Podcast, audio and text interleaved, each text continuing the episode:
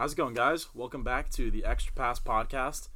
Today is our NBA Finals preview, but before we jump into that, we want to recap the uh, Clippers and Hawks seasons as they were quite sadly put to an end last week at the hands of the Suns and the Bucks. So, um, for the Hawks, I guess we'll start in the Eastern Conference. You know, Trae with the bone bruise in his foot kind of knocked some wind out of him going into the final stretch. Um, he actually shot nine for forty in elimination games Oof, that's a rough this stat. postseason, which is yeah, it's it's a really tough stat, but obviously like the the bow and bruise games factoring into that, he didn't look one hundred percent in that Yeah, game. He was very much not okay. He couldn't he couldn't be Brook Lopez on the perimeter. That's how you know Trae Young. He's not hundred percent. But you know what? At the same time, and this will I think this will apply to the Clippers too. Surprisingly, this was a successful season for the Hawks, especially for Atlanta because they defied everyone's expectations. I mean, we pinned them as a playoff team, and I think a lot of people Mm-hmm. did too. But to see them in the Eastern Conference Finals, pushing the Bucks to six, Yeah. that was unexpected. It was And- absolutely a shock to see them beat the Sixers. Oh, I mean, yeah, it was- no it was absurd. about it. And I mean, obviously that that led to its own like cataclysm in Philly, but for Atlanta, I mean, this is a legitimate young core now, and I feel like there were a lot of players that going into the postseason people were unsure about, but Mm-hmm. have kind of like made a name for themselves. I mean, Kevin Huerter comes to mind, Yep. Cam Reddish, um, and obviously they have other young players too that Yeah, didn't and even get I to mean play. DeAndre Hunter was hurt, and Yeah. he might be the best of their young players outside of Trae Young. and Cam know, Reddish maybe. I don't So know. yeah, again, Cam Reddish needs to show show a little bit more for me because he has been honestly bad in his first couple NBA se- seasons. But yeah. that man has so much potential. His yeah. bag is crazy. I mean, he, he was showing it out in Game Mhm. Six. I mean, Oh, yeah. what do you have like 20, 28 points, six yeah, threes made? like that. Yeah. Like Cam Reddish, honestly, could be the best player from that class at Duke in like seven years, All just right, based on we're his role. Going, I'm not going there. RJ better than RJ Barrett. At least. Uh, he definitely better be better than RJ. He's not going to be better than. He's Zion. not better than Zion, but I don't know. Maybe in seven years we have to see how, No. how Zion's knees hold up. But Cam Reddish could be like a really valuable player, and I mean he, like in that series for the Hawks, he was. I mean he returned what like game two or game three. I think game four. Yeah, and But immediately like you He could was feel great on impact. defense immediately. Yeah. great on defense, hitting open shots. Um, so yeah, I mean, like with him coming out and be playing so well, Kevin Huerter having crazy games, like think- it's starting to look like they're a legitimate contender for a little bit for a Yeah, little while. Onyeka Okongwu, I think really uh, showed out too. He was Mm-hmm. so great on defense, uh, both against the Sixers and against the Bucks. Um, I was super high on him in the draft, and you know, I think he's a guy who, again, will be part of their core for a long time. And like, I, I think Bogi uh, showed how how good of a player he is.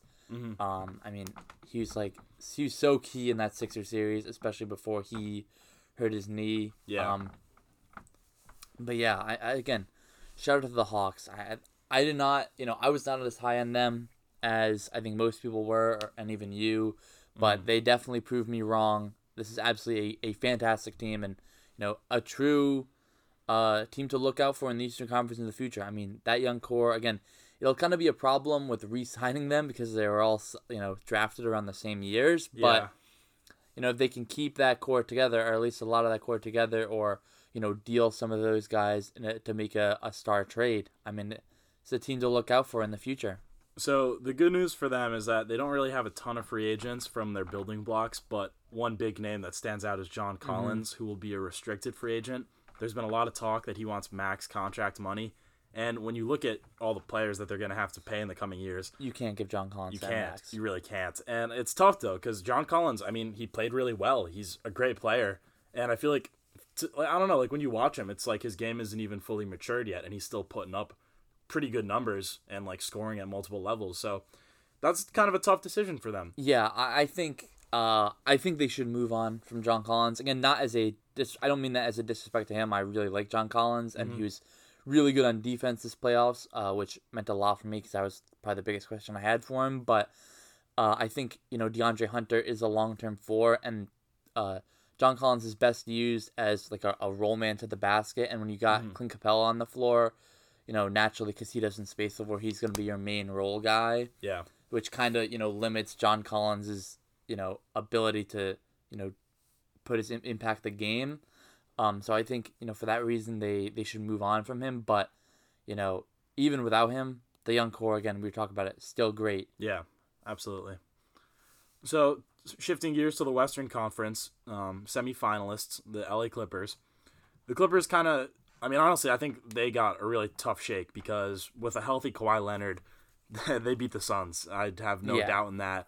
Given how close the series was without him, Mm-hmm. I mean, you really can't disrespect him that much. Like you put him in that series, and Clippers probably win in five or six. Yeah, So I agree. it sounds weird to say that too, because the Suns, you know, like you got to give them their credit. They've looked great. They've got you know a pretty well-rounded roster, but at the same time, the Clippers were so close, and they really pushed the Suns to the brink, completely undermanned. Um, they had a lot of like marquee performances from some younger guys too, and from some older guys who's really started to kind of like redefine themselves this playoffs. I'm thinking of Reggie Jackson Yep. mainly, who's gonna pick up a nice little bag this offseason. Marcus Morris having some Mm-hmm. incredible games. Pat Bev played great down the stretch. Um, didn't conduct himself too well after the game, but no, that was um, bad. yeah, I mean the Clippers are another team that I think, despite how disappointing it kind of seems, considering they're in like, very clearly in win now mode. You know, like to not win a championship will always seem like a disappointment through that lens, but realistically, they make their first Western Conference Finals in, franchise fres- history. Franchise history. Um, they, I mean, they, Paul George proves that he can be the guy, which they desperately need since he's locked up long term with them. Um, so like to see him play well in the playoffs was tr- huge. You get you have a good feeling that Kawhi's going to re-sign in the offseason. And honestly, I mean, they have some pretty solid pieces to build Oh, around to run it back next year. You know, a lot of people will be quick to dismiss them because we've given them 2 years and we haven't seen anything yet, but honestly, next year, watch out. If Kawhi's healthy and he re-signs, um, again, they're probably going to lose Reggie Jackson in free agency. If I had to guess, I feel like someone's going to overpay for him. Um, obviously, Kawhi, free agent um, with a player option. Serge Ibaka is a free agent. Nick Batum, unrestricted free agent. But again, that core is still pretty intact, and it's a team that we saw do some serious damage. Uh, Yeah, I agree, and I think you know the main thing the Clippers showed for me was some real resiliency. You know, Mm-hmm. after choking the three-one lead against the Nuggets last year, now to come out this year and then come back from two 2-0 deficits. I think that was huge. Um, you know, and as you said, so many of the role players on this team really, really performed in the playoffs. And this is a team that is going to have, you know, some flexibility this offseason, mm-hmm. right? So they have a real shot to improve the team depending on, you know, what moves they make, even if they do lose Reggie Jackson. You know, I still think they're a threat to get Kyle Lowry, Mm-hmm. right? Um, which Agreed. would be incredible for them. You know, there's so many routes this team can take, and again, PG, you know, give him his flowers. Like we, there was all the pandemic P, playoff P stuff last year, right? And and deservedly so, right? He was awful in Yeah. the bubble. But this year, uh, what was it, 18 straight games with 20 plus points? You Joining know, that, some pretty elite company. Oh, That list, It was like LeBron, MJ, Kobe, right? Yeah, Like, exactly. Some some crazy shit like that, and um, then you know having that huge, even you know in the loss in Game Six, Yep. what do you have, forty one, Mhm. Right? So you know dropping near triple doubles. exactly. You know his playmaking was great. Again, shout out to to PG for you know proving himself and shutting the haters up uh, with this playoff run. Yeah, that goes for a lot of the players on the Clippers, but I'm kind of excited to see them next season. I feel like they're a team that, you know, like three years ago, if you were to project outwards once they signed Kawhi and PG, like you have a pretty fair shot of saying that they'd win a championship with that core constructed. Mm-hmm. And although they came up short this year, I mean, honestly, who knows what happens if Kawhi's healthy and they're playing the Bucks in this next round? You know, like I wouldn't doubt the Clippers would get a championship Yeah, this year. the, so I think the Clips would win that, especially you know with Giannis being hurt too. yeah, and we'll get into that. But definitely unfortunate to see injuries, you know, squash so many teams. We've seen it with a lot of teams in these playoffs, Yeah. and the Pretty playoff every picture. team, quite frankly. Yeah, honestly, every team's star has dealt with something, either their number one star or their number two star. And not to discredit, you know, the Suns and Bucks' uh, ultimate destination in the finals, but we'll never know how exactly this would have went down if we didn't have a record number of all-star injuries. So, more on that. To recap some of the injuries going into the Bucks Sun series, the main question on everyone's mind is how will Giannis play and when will he play? There was no structural damage to his knee, despite what looked like a like forty degree angle. Yeah, unbelievable. And for reference, a thirty degree angle of the knee on a hyperextension is considered like seriously Mm-hmm. risky for structural damage to the MCL, the PCL. His was well beyond that, and at first glance, it really looked like it was going to be season ending and require surgery. How he escaped that with no real damage amazes me, but at the same time, that doesn't necessarily mean that the structural integrity of the knee is completely sound. Although there was no damage, um, the tendons can be really stretched out, the tissue can still be damaged. Um, and though there might not be like a complete tear of anything significant, there will still be like, you know, inflammation and trauma around the joint. So I think you, you mentioned earlier that there's a private workout. For yeah, him. either today or tomorrow in front of, you know, the team doctors and personnel to see, you know, where his knee is at health wise and whether he'll be ready to go from game one. I heard there was a rumor that said that he would have played in game seven, uh, no matter what. Mm, Um, interesting. So, you know, game seven would have been on, on the same, or it would have been tonight, I believe. Um, yeah. So, you know, if that says anything, he he might play in game one. Although I think, you know, I do think it would be best best suited if the if he doesn't play. Again, I don't know his condition, but Yeah. again, just you know, given the the look of the injury, uh, and as you were saying earlier, there had to have been some, you know, damage to the ligaments, even if there was no, you know, the stru- structural integrity is still there.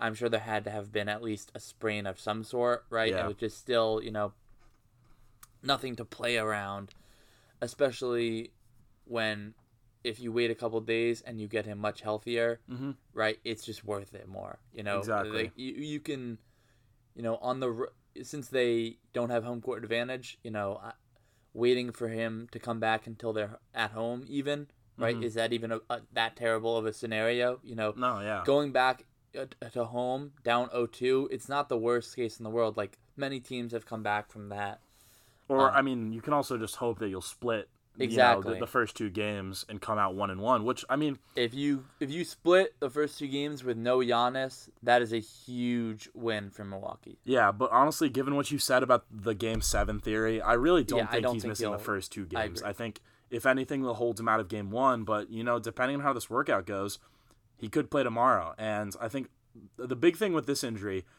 Aside from the structural integrity, because obviously you don't want to risk further injury. I mean, we've saw it in 2019 with KD, and I feel like we've seen it way too much this season. Although um, it's hard to tell which players were rushed back and which weren't. Um, I mean, like Jamal Murray comes to mind this previous season. He was coming off a knee injury. They pushed him back a little bit too soon, and what do you know, torn ACL. You'd hate to see Giannis come back in an effort to be there for his team in game one and just crumple to the floor on an awkward landing. So I think they will play it safe for that reason, and there's a chance he sits out. But even if he does sit out, game one or game two, I would not count the Bucks out because the way that Khris Middleton's been playing in big games this season, and specifically in the last two playoff series, that he gives them a real chance. Honestly, I mean, I'm not going to go so far as to say that he's the Batman and Giannis is the mm-hmm. Robin because I still think that was the most brain dead take mm-hmm. I've heard Yep. all playoffs.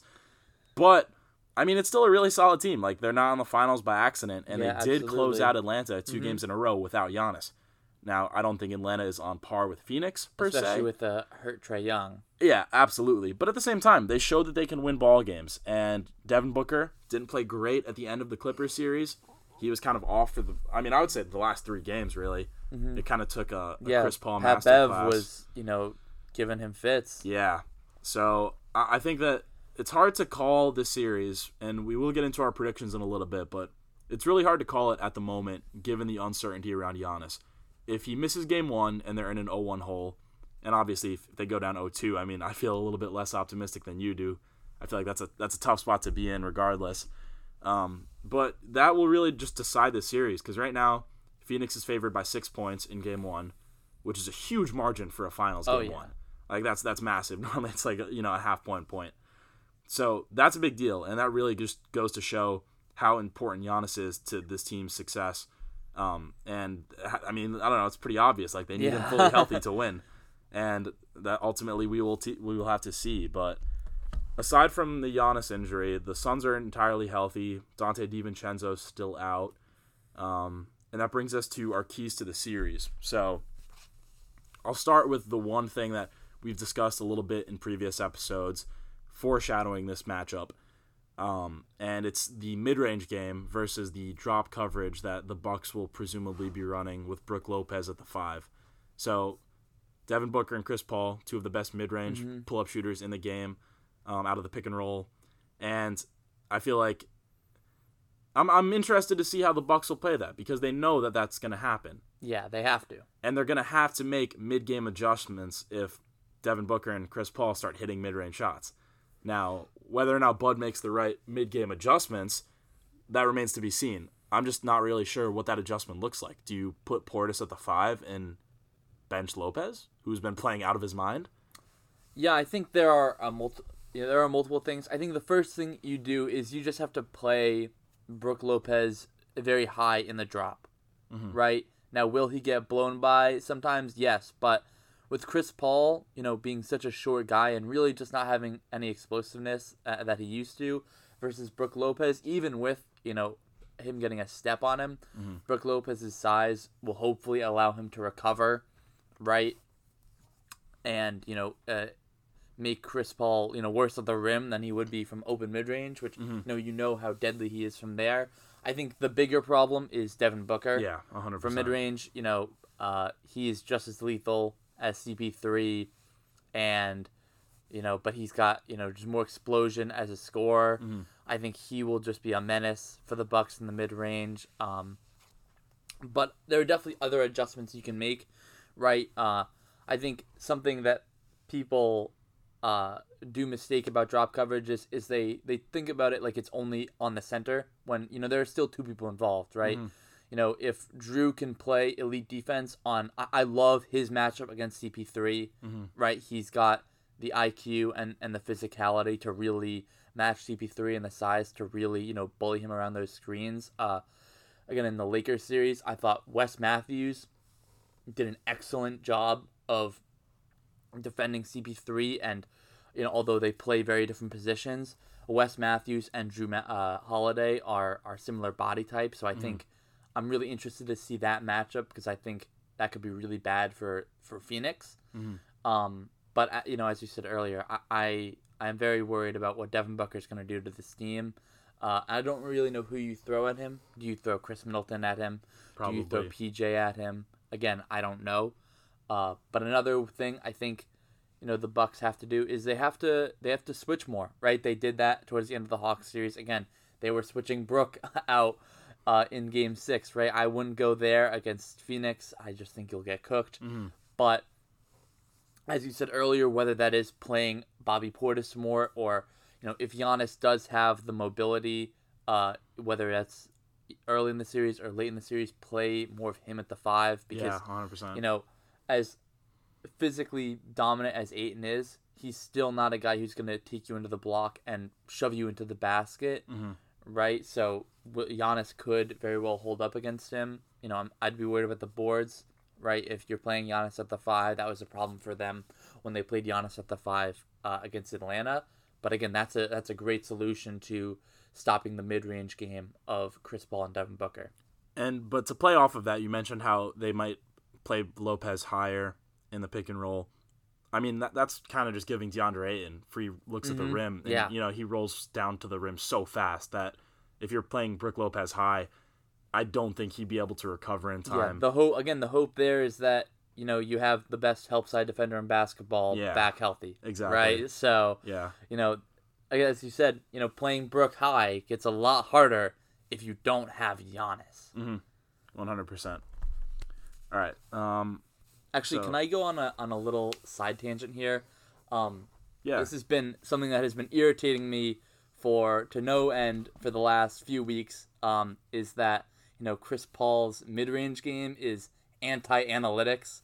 oh, yeah. Uh, you know, I keep seeing all these people who do not understand analytics talk about how you know all this mid-range shooting shows that analytics are trash, which it does not show that. Analytics thoroughly approve of Devin Booker and Chris Paul's mid-range jump shooting. yeah. Uh, it's so frustrating, but yeah, that's enough. I feel like that's kind of just larger commentary coming from people who think the mid-range game is dead, mm-hmm. and it's only true if you're not good at shooting Exactly. mid-range shots. but if you're a, elite in that area, you know, like it's going to be a productive. yeah possession. there's a great you know graph i saw that showed that You know, the while obviously you know the great players are shooting less mid ranges, the vast majority of mid range jump shots that have gone away are spot up mid ranges from role players. Mm-hmm. Right? They have just turned into threes. You know, they, you're they should be. Exactly. those if you're like if be. you're complaining about that, I'm sorry. I don't know what you're what you're doing. Yeah. I mean, if yeah, if that's like your shot and you've been playing the league for 16 years and you can knock it down, I don't know. Like, what do you think he shoots from that, like r- right around the free throw line? Who, Chris Paul? Yeah. I believe this season he shot like 54% from that right yeah. I mean, are you kidding me? I'll take that every every Yeah. time. Again, every that's, time. That's 1.08 points per possession. Yeah. That's right. Elite. That's, elite. That's So elite half court offense. okay, so that that's one of our keys to the series. Any other specific scenarios that come to mind with these matchups? We're gonna dig into X factors and matchups in a second, but any schemes or tendencies that you think are gonna stick out? Um, I think back to the Suns offense versus the Milwaukee defense. I'm very interested to see how DeAndre Ayton fares against the pure size of Milwaukee. Right? You know, you look at the teams that he faced earlier. Obviously, you know, the, he played great against LA, but a lot of what made his performance so great against LA was, you know, him just running right past, you know, Chris Paul bullying Marcus All in the pick and roll and, you know, Ayton getting easy looks. Uh, and obviously AD was hurt, you know, after game three. You know, Yeah. obviously that very much limits the Lakers' size. Denver, again, not Jokic is a big guy, but he's not an athletic guy. yeah. Uh, you know, and then Although the I thought I thought Ayton did a good job physically against Jokic. Oh, absolutely. You know, like, I mean, he on didn't- he- he defense, didn't for get moved sure. as much on defense for sure. He, I mean, thought he he was would've. incredible. Yeah. But I'm talking about more on the offensive end. Okay. I know how physical and how great Ayton will hopefully will be on the, on defense, but Yeah. um, you know, I am a, a little bit not again worried because he, he is such a great finisher anyways. But I don't think it'll be you know such easy sledding Mm. for Ayton again, especially if Giannis comes back. Uh, Yeah, in the series, 100%. you know the Bucks are so focused on taking away the rim at all costs. Mhm. So I'm interested to see with him, you know, with a possibly diminished impact, how the Suns fare because, you know, you can make a serious argument that he has been their second best player this playoffs. I mean, he Yeah. has been that good. One hundred percent. All right, so to dig into some X Factor players, I've got a few from each team, but let's go one at a time. Um, I think a big one for me on the Suns is Cam Payne. So, uh, you know, a lot of people kind of noticed it, towards the end of the Clippers series that Chris Paul wasn't playing that well, and they were doing better with him off the court. Now, you could attribute this to a lot of things, and honestly, I don't even know if it's indicative of his play specifically. I feel like it's kind of just it's a weird stat because I mean he played well, and in Yeah. Game Six he had one of the best games of his playoff career. yeah. But at the same time, I mean I feel like the Suns need to thrive in transition against Milwaukee, and Exactly, Cam Payne is the guy who's going to push the pace, whereas Chris Paul is going to settle things in the half court. So if Cam Payne can keep playing like he did in the beginning of the Clippers series before he got hurt, um, I, he's a player that could you know make a sneaky case for their second best player in this series. Yeah, I think, you know, an X factor that I have for Milwaukee is PJ Tucker. He has to start making some of those corner 3s Mm-hmm. You know, he has been great, absolutely fantastic on defense and with the hustle and with the offensive rebounds in the playoffs so far. But that man has been a straight brick from the corner. Which he's You know? normally one of the best shooters in the league. he- I again, mean, last that- season he was the best corner three point shooter in the league. Houston PJ Tucker, we need that man back right now because Yeah. he is on ghost mode. Like it is just disgusting. He is passing up wide open shots. Mm-hmm. You know, if he is playing 30 minutes a game and going one for seven from three, I'm sorry. I don't know if you're beating a team of this caliber if you have if you're playing four on five on offense. Yeah. Right? It you know another thing this whole playoffs has taught me is that you need guys who are threats at all five positions on the floor. Mm-hmm. You need guys who can do something with the ball in their hands, whether that's just shoot, just finish. Uh, They need to be able to do something on offense. And Yeah. if PJ Tucker is not providing anything on offense, you, I He's just don't know clogging the- he's clogging the floor. Especially if Giannis. Again, I don't think there's any way Giannis will be 100% back all the way. Right? I, I just you know PJ needs to step up. Yeah, one hundred percent. To go along with the Giannis absence, I think a big player for the Bucks should be Bobby Portis. Mm-hmm. If he's given the minutes, which I can't believe he wouldn't be in this scenario. He'll definitely get minutes this series. Yeah, like I, I think that he needs to really fill the void for a few games. Um, assuming that Giannis either isn't playing as many minutes as he should be, or isn't fully healthy. I think we saw flashes of Bobby Portis playing really great basketball when given the chance. What he he had like 22 points in Game Six, playoff career high. Yeah. Um, I think if he can keep up that high level of play, that will really shore things up at the four for them. Because I mean, they need that, and I feel like he's so underrated. Like it's it's really weird that a player that can do so many things, like there aren't too many weaknesses in his game, and yeah, yet I don't know how he got only signed to the uh like a taxpayer mid level exception for like Yeah. five mil. What? and how he's still been disrespected in the rotations, in my opinion, by Mike Budenholzer. But he really needs to step up, especially in game one, um, for them to have a chance. I mean, we talked about the pick and roll vulnerabilities that Milwaukee will encounter. I feel like he's a player that can really help them with that. I think another key player for Phoenix is going to be Jay Crowder. Absolutely, He- I was just thinking that. Absolutely murdered the Bucks last year in Mm-hmm. the bubble when he was with the Miami Heat. And as I said earlier, you know, the Bucks their main priority on defense is to take away the rim Mm-hmm. and they give up a lot of threes. You know, there's been talked about a lot over the last couple of years and has been discussed as a reason why the Bucks have gotten out and it certainly was a reason last year. Yeah, And you know, Jay Crowder, he has been on fire in the Clippers series, right? And uh, he's gonna need to keep hitting yeah, again, and he's also gonna be one of the primary defenders on Giannis uh, uh, if he returns. So you know, on both sides of the floor, Jay Crowder is gonna need to be locked in. You know, uh, make sure he doesn't get into foul trouble. You know, make sure he's hitting his shots, uh, getting him in rhythm. That's gonna be key to the Suns for winning this if they want to win this series. yeah. He's also the only player on either side of the court who has finals experience, which is really Ooh, strange. that's but crazy. I know it is pretty wild with all the big names on the floor. For him to be the only one who's played a finals game is pretty nuts. And I I can't I can't say if he's gonna have like a veteran impact in that way, but definitely doesn't hurt. Another player for the Suns that I think will have to perform well in a similar role is Mikal Bridges. Mm-hmm. Um, he's probably going to get some Giannis responsibilities, but him continuing to hit open shots. I mean, like you said with PJ Tucker, you need to add something. And that's definitely not the only thing Bridges does on offense, but it's the best thing he does on offense. And this season, he's been on fire. If he can keep that up too, I mean, honestly, if, if him and Jay Crowder are both hitting threes and playing great defense, that's the best wing duo in the league, just in terms of role players. Mm, yeah, You know for what I role mean? player- like yeah, for, to non, for non-stars to have those two guys playing incredible defense, just like grit, hustle, determination, and you know being snipers on the outside. You really could not have a much better role player wing duo. yeah. Honestly, you could mention just for an X factor, just the entire Phoenix Suns wing rotation. Cam Johnson know, included. Cam Johnson, Torrey Craig as well. Yep. Um, you know, all those guys, right? Good two way players who can hit shots. Yep. Right. If they are hitting shots and again, they are gonna be you know, them and Ayton, right? Those are gonna be the guys tasked with, you know, stopping Giannis at the rim Yep. and stopping him from getting to the rim. Uh, more importantly. Oh God, it pains me to see a team with such good wing rotations. when you compare that to the Celtics, who have just two wings. But yeah, so those are our X factors, key matchups. We kind of dug into them, but I think the Crowder Giannis matchup. I mean, if Giannis is not one hundred percent, I feel like we might see him be a little hesitant. Again, this really just depends on how he feels, but a big thing with him coming off this knee injury is going to be confidence. Will he feel good jumping off two feet and landing underneath the basket? Will he still be as high flying as he is supposed to be um, and as dominant around the rim? Again, a lot of that could be mental, and I feel like Jay Crowder is the perfect antithesis for like getting locked in because he's someone who can really just mess with your game. And if he's getting physical with Giannis and making him feel pressure, that really could impact his game and limit um, his recovery.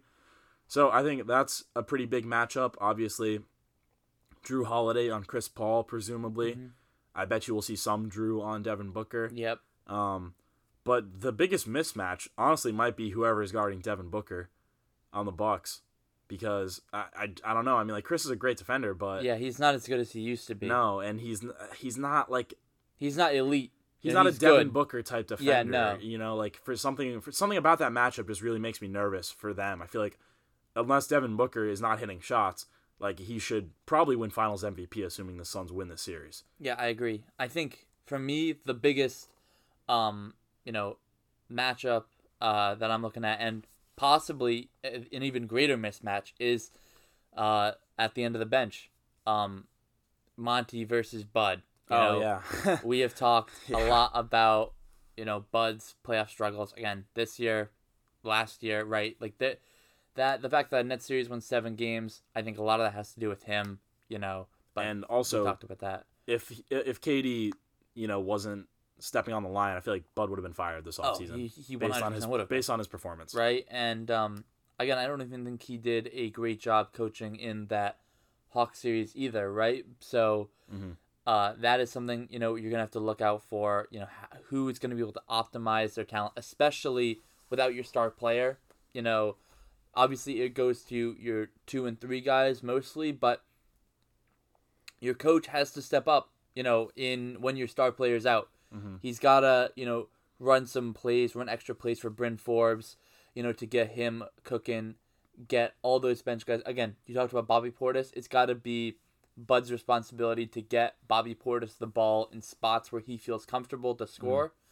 And start getting him going, right? Again, all all that you know, the players have to cooperate too, but the Bucks need a high level game plan if they're going to go out and compete without you know a top five player in the NBA. Mm-hmm.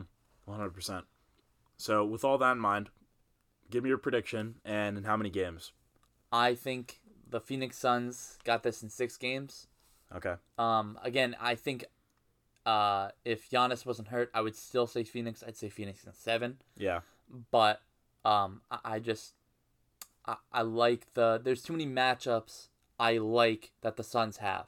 Mm-hmm. You know, and I just don't trust Jrue and Khris to perform consistently over an entire playoff series. They just have not shown that they can be consistent throughout the series and you know the Suns have shown that they are they have that level of consistency that you're really looking for and they have such a collective high collective IQ Mhm. and that is one of my biggest problems with Milwaukee is I just don't think their team has a very high collective IQ you know Yeah. I don't necessarily think even you know Khris Middleton or Giannis they're they're not super high IQ guys. And you know when you get to this level of the game when you get to the finals you know every single little detail needs to be mapped out and you know thought out before you execute right? And I I just trust in the Suns to do that and execute at a high level more than I trust the Bucks to do that. Yeah. I mean, the Giannis injury definitely derails my my convictions a little bit, but I'm gonna go Bucks in seven, and I'm gonna say this mainly because I think that Giannis will look 100% by game two.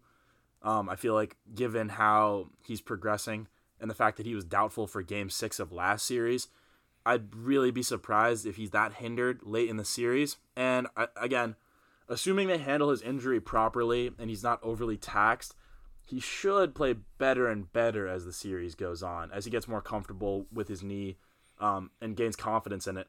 I feel like he's going to ramp up his play getting into the end of the series.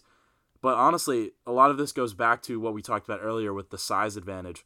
If Giannis plays well and Brook Lopez plays well, like he did in what was it, Game Five, or game I mean game yeah game 5 Game Five when he had like thirty three points. yeah I think that he's he. I didn't talk about it too much, but he's definitely an X factor. I, I'm gonna be honest. It's really hard for me to say that the Bucks are gonna win the series because everything that you said, I do not disagree with. I think that Bud's gonna get outcoached.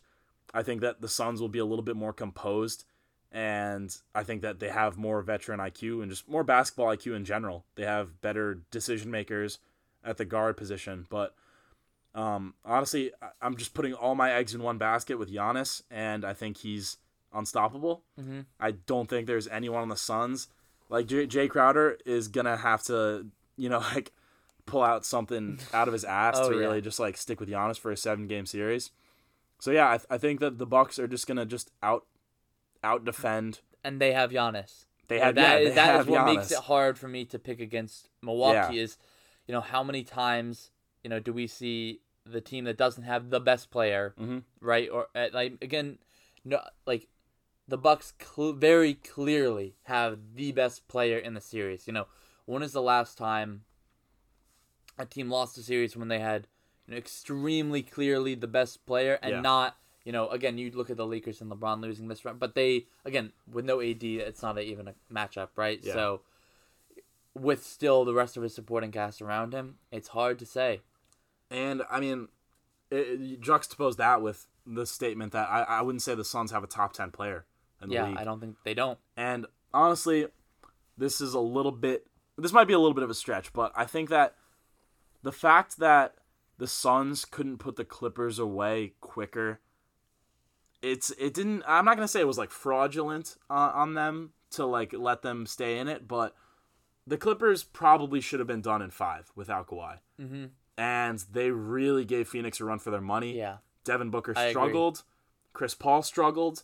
Um, who's to say that Devin Booker isn't spotty game to game? Again, I mean, he lives and dies by his jump shot in some games, and that could hurt him. Mm-hmm. If Chris Paul has an off night, I mean, we saw that night when they didn't shoot well. They got smoked. It was ugly. It was ugly, and that's really like the crux of their game. If those two players aren't shooting well, they're not going to have a fun time. Obviously, they have shooters all over the floor, but their offense, you know, lives and dies with the the shots that Devin Booker and Chris Paul are taking. And who better to defend them than the Bucks? Again, even though we expect some mismatches, I feel like this is going to be the best defensive team the Suns have seen or will see all playoffs. Um, and definitely the best individual defender in Jrue Holiday, I would say, that they've seen, right? Like I don't think anyone in the West is as good. I mean, they faced Anthony Davis for three games. Okay, I'm talking about at the guard spot. Oh, like, yeah, for, okay, for yeah, Chris for Paul and. Devin Booker. Like they're not gonna get a tougher matchup um, in this in this playoffs than they will with Jrue Holiday. So for that reason, honestly, I would go back and say that he's a huge X factor because if Jrue Holiday gets cooked, like they're done. You know, Yeah. like, they need him to be worth all the first round picks Mm-hmm. they traded this offseason and then some. Um, but if he can do that and Giannis can play basketball, it- like people got to stop disrespecting the Bucks, dude. I mean, the fact that Phoenix is favored in the series, I think is n- not surprising given all that we've discussed and the injuries, but at the same time, like the Bucks have been so dominant for so long, and it's not by accident. And if they can just put it all together for a few games, I think they have a shot. Yeah, I can't. I I'm so excited for this series. As we, you know, there are so many different plot lines Mm-hmm. that I'm interested. Again, we listed out what, you know, five, six X Factor players, three, four matchups that we're super interested in. Yeah, Uh, you know, this is it's gonna be exciting and such an unpredictable finals. Yeah. So glad, you know, two teams that you know Suns never won a finals in franchise history. It's been Mm-hmm. 50 years now, you know, to the year since Milwaukee has won a championship. Excited to see. I also love how it's two small market teams that kind of just developed organically. Phoenix is not a small market, but I, I know what you're Uh, going at. uh, they're not like a big market though, are Sixth they? biggest Like, city in the United States. sixth biggest city, but where's their franchise Yeah, that's value? that's at? fair. Like, yeah, I mean, Phoenix might be a big city, but these are two low-profile NBA teams Mhm, for yeah. the better part of NBA history, and they really have vaulted into contention simply through drafting well and developing chemistry together. You know, like this is a Bucks tandem that's been together since 2014, back when they were the worst team in the league, um, and to come full circle six years later with a chance to win a championship is pretty special. Same goes for the Suns. I mean, plenty of years of struggle with Devin Booker on the roster, plenty of failed experiments. Um, Didn't make the are. playoffs. You know, they haven't made the playoffs since 2014, Yeah, right? First Yeah. year back in the playoffs, or No, no, since 2010. 2010. Since 2010, yeah. So yeah, I think it's it's gonna be a great finals. And although you know, like there's no LeBron, there's no Steph Curry, um, it might be you know better viewed than last season with It those big will be. names. Yeah, yeah. I mean, the play the rest of the playoffs have been so. I see no reason why it shouldn't be. But with that being said, um, we will be back in a few days, probably you know after game two or 3 Mm-hmm. with a mid-series recap, and uh, we'll see if we've changed our opinions. But until then, thank you guys for listening, and we'll see you soon.